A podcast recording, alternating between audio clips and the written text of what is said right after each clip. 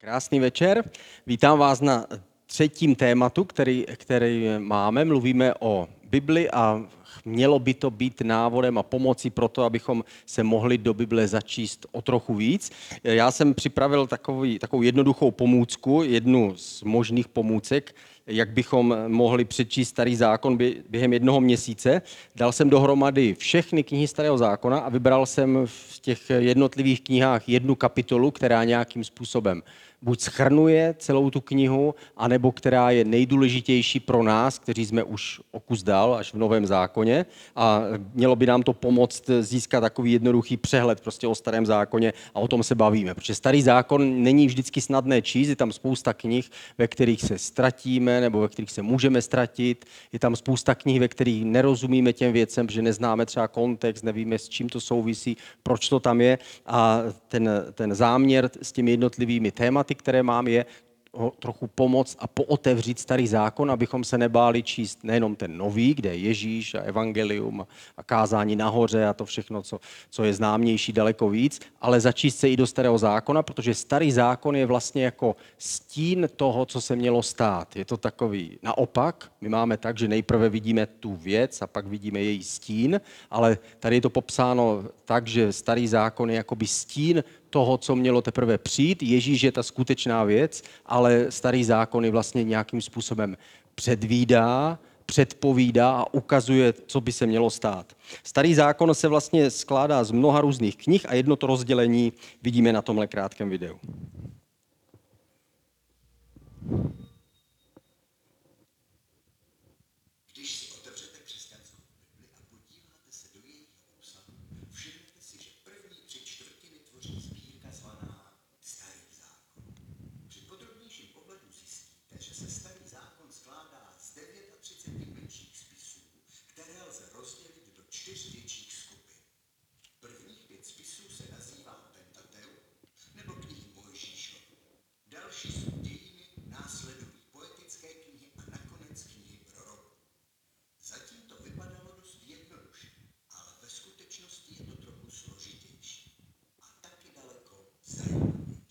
Proto jsem tady já.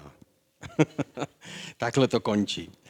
Starý zákon vlastně má mnoho knih a v každé té knize je nějakým způsobem předpovězeno vlastně to, co by se mělo stát v Novém zákoně.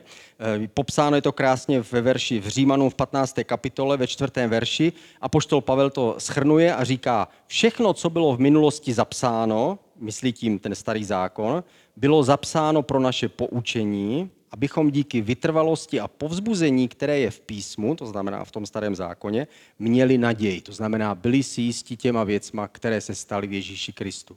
To znamená, Ježíš je vlastně naplnění toho všeho, k čemu Starý zákon ukazuje. Starý zákon je jako taková smlouva o smlouvě budoucí a Ježíš je ten, který přichází s kupní smlouvou a potvrzuje to, co je hlavní. V další verš, Lukáši 24. kapitola, 44. verš, tady mluví sám Ježíš.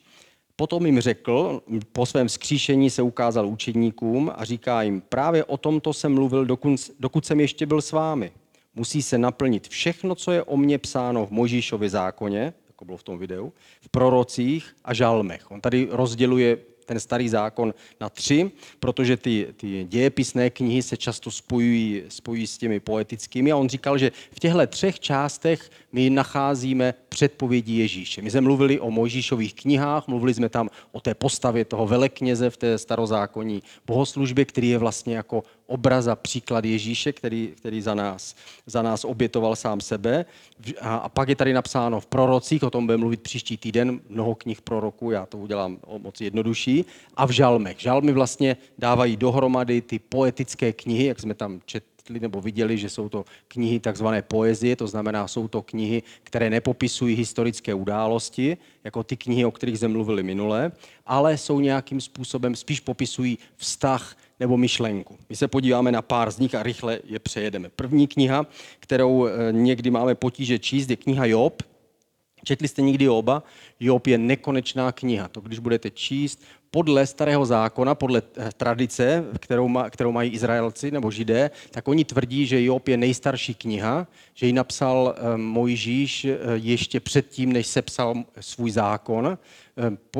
Ten člověk Job údajně byl první idumejský král, to znamená jeden z těch starověkých králů, kteří žili tam v té oblasti, kde byl tehdy Izrael. A tohle byla nějaká zpráva a takový příběh, který se o něm povídal a údajně to sepsal Mojžíš, to přesně my nevíme, tam to není napsáno, kdo to napsal, ale je to hodně stará kniha a to, když ji čteme, tak tam vidíme ty dlouhé monology těch lidí, kteří tam hodně mluví, vidět, že prostě nemají mobil, prostě nemůžou si nic rychle najít, jako dneska jsme rychle, víme všechno, co se děje po celém světě, tehdy byl svět pomalý, menší, lidí bylo méně a když se sešli, tak si spolu sedli. Představte si, když Abraham byl navštívený anděli, tak Abraham je pohostil a víte, čím je pohostil? Řekl Sáře, zabij tele, my ho připravíme těmhle návštěvníkům. Víte, jak dlouho to muselo trvat?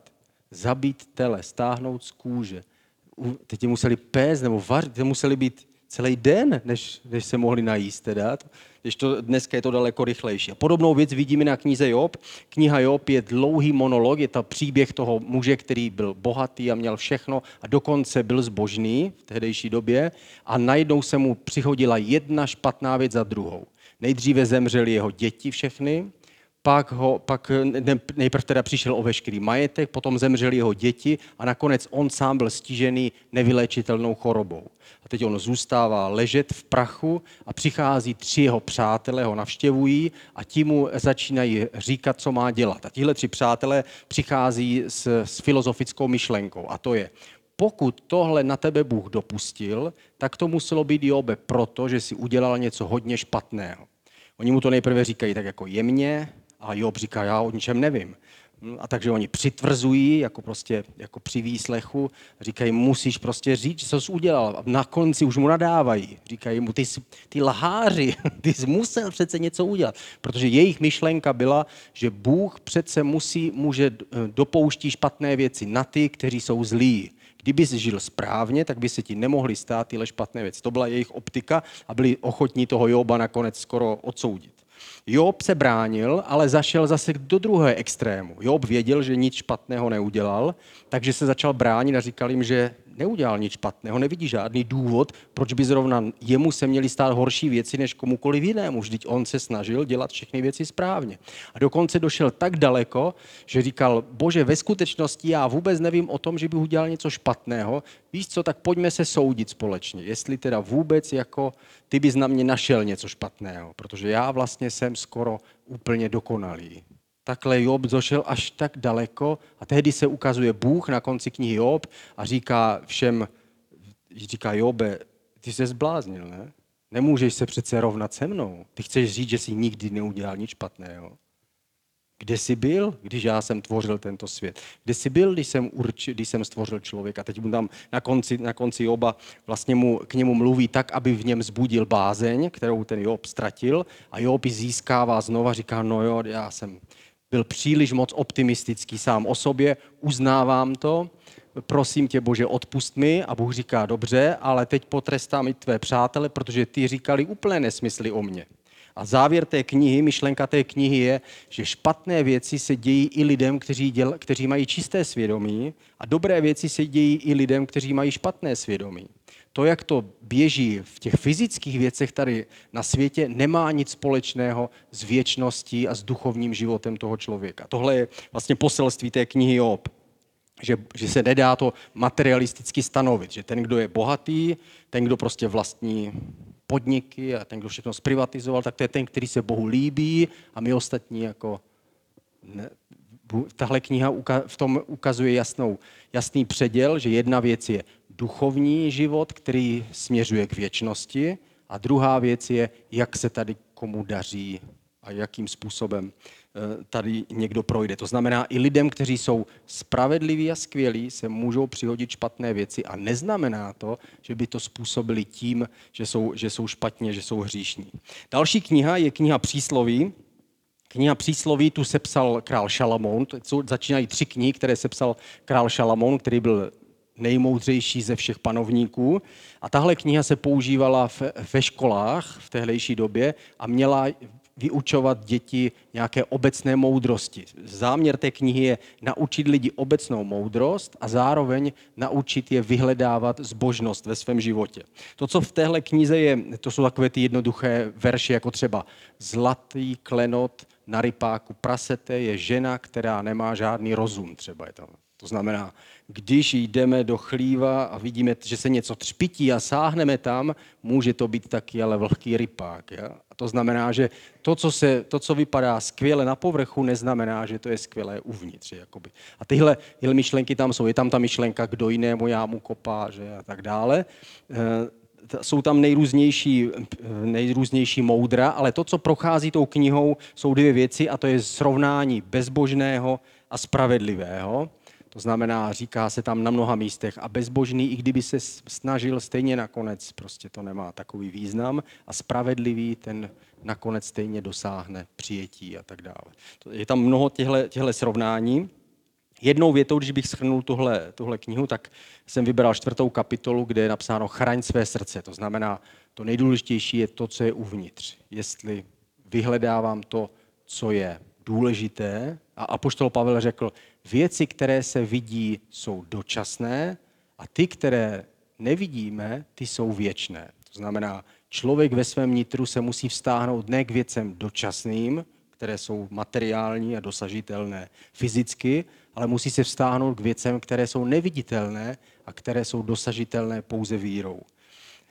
Další kniha je kniha Kazatel, tu taky napsal král Šalamón a to je asi taková nejvíce filozofická kniha v Bibli, kde on probírá různé oblasti života a snaží se v tom najít nějaký trvalý smysl a význam. A zjišťuje nakonec, že všechno je dočasný. Říkal, a dokonce tady vládne taková nespravedlnost, že ten, kdo je schopný a dobrý a moudrý, schromáždí majetek, pak zemře, zdědí to jeho syn a všechno rozfrká. Nebo říká, a jsou tady lidi, jeden žije správně a spravedlivě, druhý žije hrozně a nakonec oba dva umřou úplně stejně. To znamená, on hledá smysl života v tom dočasném životě a říká, já jsem zkusil se vyhledávat ten smysl života v zábavě a zjistil jsem, že to je jenom marnost. Slovo marnost je nejčastější slovo v téhle knize.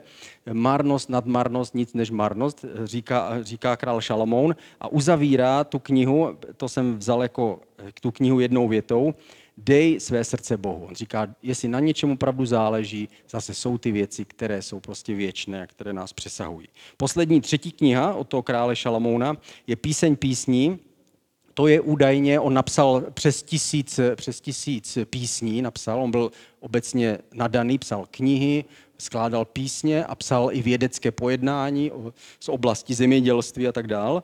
A jedno z věcí bylo, že psal písně a básně a tohle je prý údajně jeho nejkrásnější báseň, kterou napsal pro svoji nejoblíbenější manželku. On jich měl asi 250 manželek plus dalších 600 konkubín, což byl taky potom jeho problém na konci života, kde se úplně zbláznil a skončil špatně. Ale tohle napsal pro svoji údajně nejoblíbenější manželku, což byla poslední žena jeho otce krále Davida. Když David byl už starý a nemocný, tak mu dali novou manželku, což byla mladá dívka, se kterou on už nežil, ale ona ho zahřívala pod dekou, je tam napsáno, že měl nemocné, že měl studené nohy a ona byla takovým živým termoforem jakoby prostě pro něj. A tak když tehdy zemřel král, tak jako nový nastupující král si většinou bral ty manželky, které ještě se teda dali jako vzít, a ty si vzal zase on a Šalamoun přebírá tady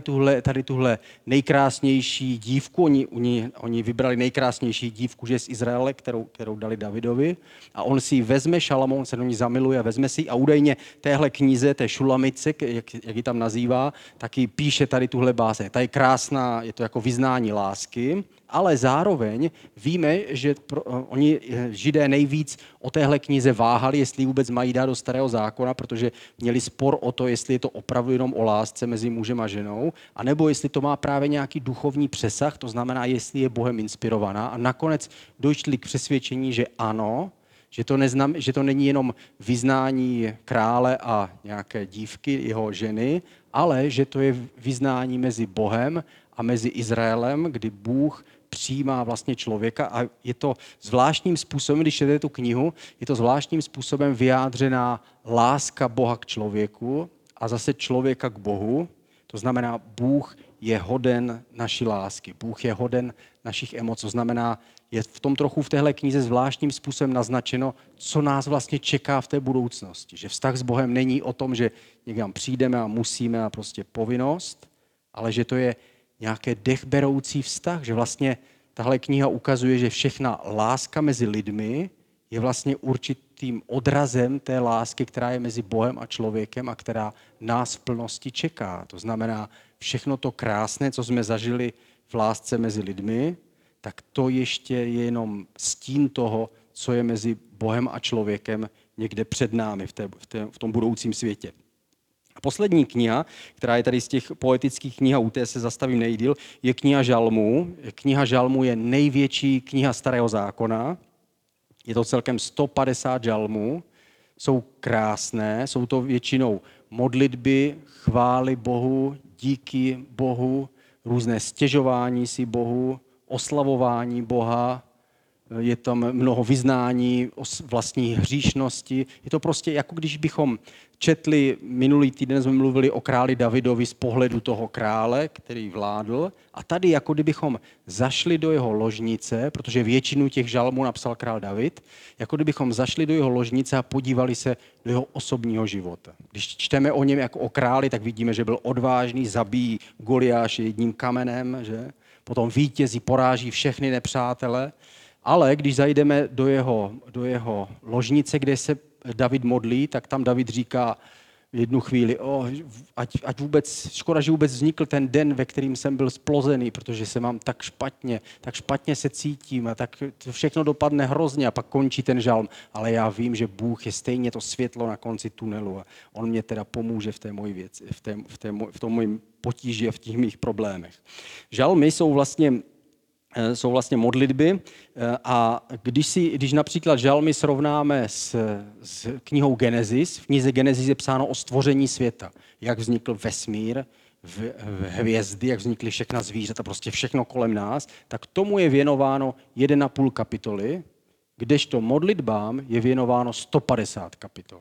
Co z toho rozumíme? Rozumíme tomu, že je dobré přemýšlet o tom, jak vznikl svět, ale že je daleko lepší se modlit, protože to je pro nás daleko praktičtější a konkrétnější. I kdybychom byli na počátku a viděli přesně, jak to všechno vzniklo, stejně by nám to nepomohlo v našem osobním životě. Ale modlitba, když přicházíme k Bohu, nám pomůže tady a teď. Proto Bible ukazuje, že ano, je dobré snažit se pochopit věci kolem sebe, ale ještě důležitější je prožít svůj život správně, najít hloubku a smysl a snažit se najít to, co nás přesahuje. Takže 150 žalmů celkem, ale žalmy jsou, my je čteme jako modlitby, je to hezký povzbuzení, ale žalmy jsou ještě něco víc. V žalmech totiž existuje ještě něco, čemu se říká předpovídání budoucnosti, ne jako, že bychom si vyhodili s kávou sedlinu a z toho poznávali, jaký to má tvar, co se stane v budoucnosti, ale jsou tam předpovědi toho, co se má naplnit a co se má stát. V Biblii je psáno, že král David byl nejenom zbožný, ale zároveň to, co napsal, mělo smysl proto, protože Bůh do toho občas vdechl předpověď toho, co se má stát. A proto je důležité, abychom žalmy četli podle jednoduchého návodu. Návod, jak číst žalmy, najdeme v prvním kázání apoštola Petra. Apoštol Petr měl první kázání na den letnic, kdy se tam shromáždili ty lidi a dívali se na něco, co se děje, oni hoří tím plamenem, že na den letnic vznikla církev. A Petr měl svoje první kázání. Hned v tom prvním kázání jim přečetl část jednoho žalmu, je to žalm 110 a řekl jim, součástí tohle žalmu je předpověď o tom, že Ježíš Kristus stane z mrtvých, jim říká Petr. A pak jim říká, jak na to přišel. Pojďme se na to podívat. Je to Skutky, 2. kapitola 29. až 31. verš. Bratři, říká těm, kdo ho poslouchali, o praotci Davidovi, to byl ten David, který napsal žalmy, vám mohu směle říct, že zemřel a byl pochován. Jeho hrob tu máme do dneška. A ukázal tím směrem, kde byl Davidův hrob, přímo v Jeruzalémě. Říkal, víte, že je tady pohřbený. Jako prorok, ale věděl, co mu Bůh zaslíbil. Přísahal mu, že na jeho trůn posadí jednoho z jeho vlastních potomků. To je to, o čem jsme mluvili minule, že Bůh slíbil králi Davidovi, že jeden z jeho potomků bude věčný král, nějaký nadpřirozený král, boží král, prostě ten Mesiáš, který má přijít. A apoštol Petr tady o tom mluví. Když říkal, že jeho duše nezůstane v záhrobí, to říkal David v tom žalmu, moje duše nezůstane v hrobě, ale vstane, říkal David, tak on říkal, když říkal, že jeho duše nezůstane v záhrobí a jeho tělo nepodlehne rozkladu, předvídal tedy Mesiášovo vzkříšení. A tady Petr nám ukazuje, jakým způsobem máme číst žalmy. Žalmy máme číst jako modlitbu krále Davida, ale v některých místech ta modlitba jakoby vystupuje z toho jeho vlastního života a stává se něčím nadčasovým. Všude, kde je napsáno o věčnosti, všude, kde je napsáno něco, co se nemohlo přihodit králi Davidovi, tady je napsáno, že přece my víme, že král David zemřel a byl pohřbený. Co pak stal z mrtvých král David? Nestal. No to znamená, že ten žalm nebyl o něm, ale byl teda o někom jiném. A já vám řeknu o kom. Byl o tom, kterého David předpovídal. A to je ten potomek, syn Davidův, ten Mesiáš, který měl přijít, a to je Ježíš, který stal z mrtvých. Takže to, že Ježíš stal z mrtvých, je potvrzením toho, co David předpovídal ve své vlastní modlitbě. A tím vlastně na tom vidíme, jakým způsobem máme číst žalmy, že máme číst jako povzbuzení, krásnou modlitbu, ale v některých nacházíme předpovědi toho, co se stalo v Ježíši, a v některých dokonce nacházíme předpovědi druhého příchodu, kdy Ježíš přijde jako ten, který bude trestat hříchy, který přijde a řekne tak, a nyní je čas, abychom si teda vydali účty. Já jsem dal svůj život, co jste s tím udělali, lidi? A taková doba přijde, kdy Ježíš už nepřijde jako ten, který přijde dávat, ale jako ten, který přijde, aby si vzal to, co mu lidé mají dát zpět, jejich vlastní životy. Když se podíváme, tak já jsem vybral celkem 7 nejčastěji citovaných žalmů v Novém zákoně. Jsou to v Novém zákoně, v Bibli máme citace z různých žalmů a já jsem vybral ty, kde jich je nejvíc. Nejčastěji citovaný žalm je žalm 2, my se na něho podíváme úplně na konci. V tomhle žalmu je napsáno, že já jsem tě dneska splodil, dneska si můj syn, říká Bůh. Tohle byl zvláštní prostě předpověď v tom žalmu a víme, že to nemá nic společného s Davidem, i když ho napsal David. A my slyšíme tady tenhle text, když Ježíš byl pokřtěný a vystoupil z vody a sestoupila na něho holubice, tak se ozval hlas z nebe a ten říkal, dnes jsem se stal tvým otcem a ty jsi můj syn. A je to jako citace toho druhého žalmu, který byl napsaný 1000 let předtím, než se Ježíš Kristus narodil a nechal pokřtít. Potom je tam vidíme, že on je boží syn. 8. žalm, tam nám ukazuje vtělení. Ten je celkem 4krát citovaný v Novém zákoně a ten nejvíc ukazuje, že Ježíš byl Bůh, který se stal člověkem. Tam je napsáno, že člověka si stvořil jako... Jak to, že se na něho vůbec díváš, vždyť je nedůležitý, ale pak si ho nakonec posadil nade všechno.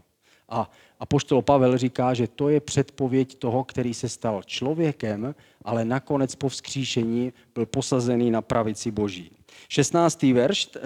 žalm, tam se mluví o vzkříšení, tam je předpověď vzkříšení, tam právě, to je ten verš, nebyl to 110, ale 16, který použil Petr a říkal, nenecháš moji duši v hrobě, ale já vstanu, to je o vzkříšení Ježíše. 22. žalm je o ukřižování, tam je celkem 7 míst, kde je psáno, probodly moje ruce a moje nohy, bičovali mě a je tam vlastně popis ukřižování. Mnoho z těch textů potom najdeme v Evangelii, když Ježíš visí na kříži a vlastně najdeme si to přesně v tomhle žalmu, kde je psaný prostě o ukřižování. 69. žalm, ten popisuje, že Izraelci odmítnou toho Mesiáše, který přijde, toho božího syna. On tam říká, obvinují mě falešně, já jsem nic neudělal. Za co vlastně mě odmítají, za jaký hřích, když jsem žádný nespáchal. 110. žalm je předpověď o tom, že bude sedět po boží pravici. Tady právě se mluví o tom, že on je tím veleknězem, který vlastně to znamená zástupcem všech hříšných lidí, kteří přijdou k Bohu. na tom stojí výklad skoro celého listu Židům. Když čtete list Židům, tak ten vlastně hodně počítá tady s tímhle žalmem, kde ho několikrát právě cituje a říká, tam je napsáno, že on bude tím knězem na věky, že Ježíš je vlastně ten zástupce všech ostatních a zemřel na jejich místě. 118. žalm, tady je předpovězeno, že opět přijde, že nejenom, že odešel, přišel na zem a zemřel za naše hříchy, ale že znovu přijde. Je tam napsané to známé místo, že kámen zavržený staviteli se nakonec stal tím nejdůležitějším. On říkal, že je to tak absurdní, že Bůh, stvořitel celého světa, přišel mezi své stvoření a oni ho nepoznali. On říkal, je to jako když byste měli stavbu a lidé a oni vybírají, který kámen je ten nejdůležitější, který se stane základním kamenem té stavby a je tam jeden, který přesně na to sedí. A oni řeknou, ne, toho my nechceme, toho my odmítáme. A přitom to byl ten nejdůležitější kámen, na kterém potom celá ta stavba vlastně stojí. Tak stejně je vlastně ten příchod Ježíše, kdy on, stvořitel světa, se stal člověkem, přichází k lidem, ptá se jich, za jaký hřích mě chcete obvinit, proč mě chcete zabít. Co jsem provedl? Kdežto vy jste provedli tolik věcí, přemýšlejte, jenom když byste si promítli svoje vlastní myšlení, jakým způsobem v tom hřeší. To znamená, usvědčoval je z hříchu a říká, za jaký hřích chcete obvinit mě? A nakonec si Ježíš vrací. Když si vezmeme jako příklad, což bude poslední věc, žalm 110, tak tohle je vlastně celý žalm 110, ten je celkem citovaný v Novém zákoně 13krát, to znamená na mnoha místech, a tady napsáno, Hospodin řekl mému pánu, seď po mé pravici, než ti tvé přátele k nohám položím. A tohle je třeba místo, které použil Ježíš a říká jim, jak může být Davidův syn jeho synem, když o něm napsal tohle. Syn Davidův není jeho syn, ale je to vlastně jeho Bůh. Tím vlastně on prohlašuje, že on sám je Bůh. Jestliže říkáte, že já jsem syn Davidův, tak já nejsem jenom lidský potomek toho krále, ale podívejte se, co o něm řekl. On řekl, Bůh řekl mému Bohu, to znamená, Bůh se vtělil a promlouval sám k sobě, seď po mé pravici. Tohle je další místo, které nacházíme potom například v knize Zjevení, kde Ježíš je po boží pravici a kde se ukazuje lidem, a potom často zmiňovaný verš je tady ten, Hospodin přísahal a nebude litovat si knězem na věky podle řádu Melchisedechova. Ten Melchisedech byl ten dávný kněz, který je tady jenom jako vzorem někoho, kdo je neznámý a dávný, který nemá žádný rodokmen, stejně jako boží syn, který nemá žádný rodokmen, protože je narozený z Boha, a on se stává tím knězem na věky. A o tom je v listu Židům napsaný, co pak nějaký kněz může být knězem na věky, když všichni umírají. I ten největší velekněz Áron nakonec zemřel. I Mojžíš zemřel, všichni zemřeli. Jediný, kdo neumírá, je věčný kněz. A to je ten věčný zástupce, Ježíš Kristus. Poslední verš, nebo poslední místo, na které se podíváme, je Žalm 2. Druhý žalm je vlastně nejčastěji zmiňovaný žalm v Novém zákoně. Celkem nacházíme 15 míst v Novém zákoně, kde se o tom mluví. Je to od Evangelií až po knihu Zjevení. To znamená, v tomhle žalmu je jak ten první příchod Ježíše, tak jeho soud a jeho druhý příchod, který je popsaný tady. A my tam najdeme krásné místo, myslím, že to je 4. verš, 5. verš, Tady, nahoře. Povím, co prohlásil Hospodin. Řekl mi, jsi můj syn, já jsem ode dneška otcem tvým. Tohle vlastně místo, že on je boží syn, je vlastně základem toho poselství těch apoštolů. Apoštol Petr psal svůj dopis, je to v 1. Petrově, napsal, my k vám přicházíme s evangeliem, tou dobrou zprávou. A víte, co je ta dobrá zpráva? Že jsme byli svědkové toho, že tohle se naplnilo. My jsme byli na té hoře s Ježíšem a slyšeli jsme tenhle hlas. Protože v Evangelii nacházíme dvě místa, kde tady tohle Bůh řekl. Na prvním místě, když Ježíš byl pokřtěný, a vstává z vody a na hlavu mu sestupuje holubice. Ta holubice tam nepřichází jako nějaký magický prostě rituál, ale je to proto, že Bůh řekl Janu Křtiteli, že až bude křtít lidi, takže na jednoho z nich sestoupí Duch Svatý a on to bude fyzicky vidět. Tohle je napsáno v Janově evangeliu, takže proto tam sestupuje ta holubice na toho Ježíše, aby Jan Křtitel to viděl a Jan Křtitel řekl, tak to je ten Mesiáš. Ale nebyl si tím jistý. Říkal, fakt si Mesiáš, nebyl si jistý. Až vlastně do své smrti úplně si nebyl jistý, jestli ano, ale on viděl tu holubici, slyšel ten hlas, ale učedníci neslyšeli ten hlas, protože nebyli ještě s Ježíšem, když byl Ježíš pokřtěný. Ježíš přichází nahoru, aby se modlil a vezme sebou 3 učedníky a tihle 3 učedníci najednou vidí Ježíše, jak se promění a jak slyší hlas z nebe, jak Bůh říká, tohle je můj syn, toho poslouchejte, jim říká. A když tohle uslyší, tak znova slyší, to je to, co nám říkal Jan Křtitel, o to, co slyšel u toho křtu. Je to potvrzení toho Žalmu 2, toho očekávání toho Mesiáše, který bude nejenom velký člověk, ale bude to dokonce Boží syn, což v jejich představách znamenalo, že to byl vtělený Bůh, což byla pro ně velká věc. Takže tohle bylo potvrzení toho, že Ježíš je ten vtělený Bůh. A Petr řekl, a proto naše svědectví je založeno nejenom na tom, že jsme to slyšeli, ale na tom, že se naplnil ten žalm 2 přímo před našima očima. Pak tam čteme v tomhle žalmu třeba požádej mě a já učiním národy země tvým dědictvím, nejzaší končiny tvým vlastnictvím. A tohle už se dostáváme do knihy Zjevení. Železnou holí je rozdrtíš, roztříštíš jako hliněné nádoby. Tohle nacházíme znova v 19. kapitole knihy Zjevení, kdy přichází král králů, objevuje se tam a končí tím vlastně to období toho lidstva, období země jako takové a říká tak, já jsem král králů, já jsem ten, kdo přišel s železnou holí, abych rozdrtil všechno to hliněné, které nemá vlastně v sobě život a které se odvrátilo ode mě. A tenhle žalm vlastně prochází celou Biblii od evangelií až na konec, kdy vidíme toho krále, který se stává králem.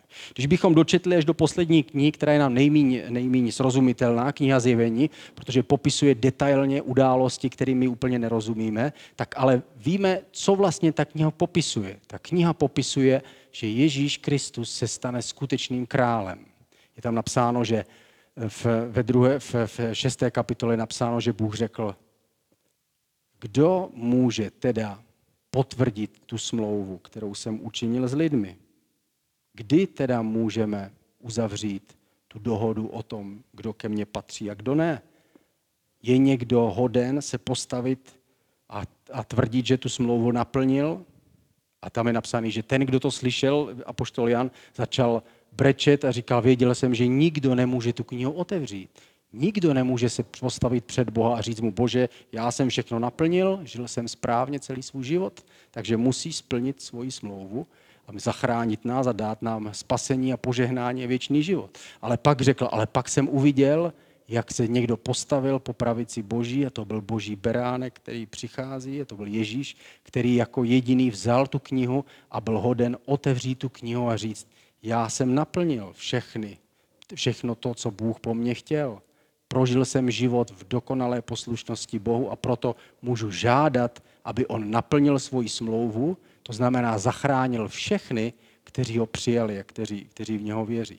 A tohle je vlastně, a pak se stává, že pak jsou tam ty události, kterým špatně rozumíme, a pak se vlastně nakonec stává v 10. kapitole napsáno, a teď je prohlášeno království země, je teď královstvím Boha a jeho Mesiáše. Pak přichází ten Armagedon a to všechno ostatní, co nedokážeme úplně správně uvidět, ale pak nakonec vidíme toho krále králu, jak sedí na trůnu a tím končí vlastně celé to poselství. To znamená, že ten král, který přišel jako syn Davidův, o kterém jsme mluvili minule, ten král, který ho předpovídá v těch žalmech král David, tak je vlastně král, který přišel, zemřel na místě lidí jako jejich zástupce, jako ten velekněz, aby až přijde příště, tak už přijde jako král, který bude panovat a který bude vládnout. A to všechno my nacházíme v těch knihách žalmu a musíme je číst teda tak, jak to ukazoval Petr, když je čteme a říkáme si,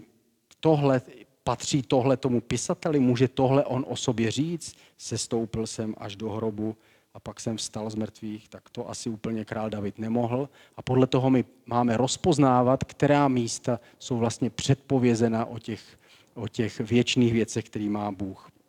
A tohle, proč je to pro nás důležité, není to jenom jako nějaká prostě zajímavost, kterou Bibli je, ale je to pro nás důležité, protože na tom závisí naše víra. Jinak by naše víra byla jenom o tom, že někdo to řekl a někdo to cítí, že Bůh jako asi existuje, ale byla by založena pouze na našem osobním prožívání něčeho, ale když se podíváme zpátky do toho, co bylo napsáno, tak se upevňujeme v tom, že to, v čem žijeme, tak není jenom náš přelud, nebo naše móda, nebo naše osobní nastavení, ale je to naplnění něčeho, co po staletí prochází jako velký příběh prostě celým lidstvem a celou dobou, ve které my žijeme. Pojďme se společně modlit. Ježíši, modlíme se, abys nám otevřel naše oči, abychom chtěli číst a abychom rozuměli tomu, co čteme. A prosíme tě, aby Duch Svatý byl tím učitelem a pomohl nám rozumět tomu, co ty říkáš a co nám ukazuješ ve svém slově. Aby to všechno směřovalo k tomu nejdůležitějšímu, abychom dokázali najít ten vnitřní smysl. Tak tě prosíme, aby ty věci, které vidíme, aby jsme pochopili jako ty, které jsou dočasné a abychom se vztáhli k těm věcem, které jsou věčné. Tak tě prosíme, aby nám pomohl vidět ty věčné věci, když budeme číst tvoje slovo. A zveme tě, Duchu Svatý, abys byl tím hlasem, který k našemu srdci bude promlouvat. Pomoz nám, aby naše srdce se obrátilo k tobě.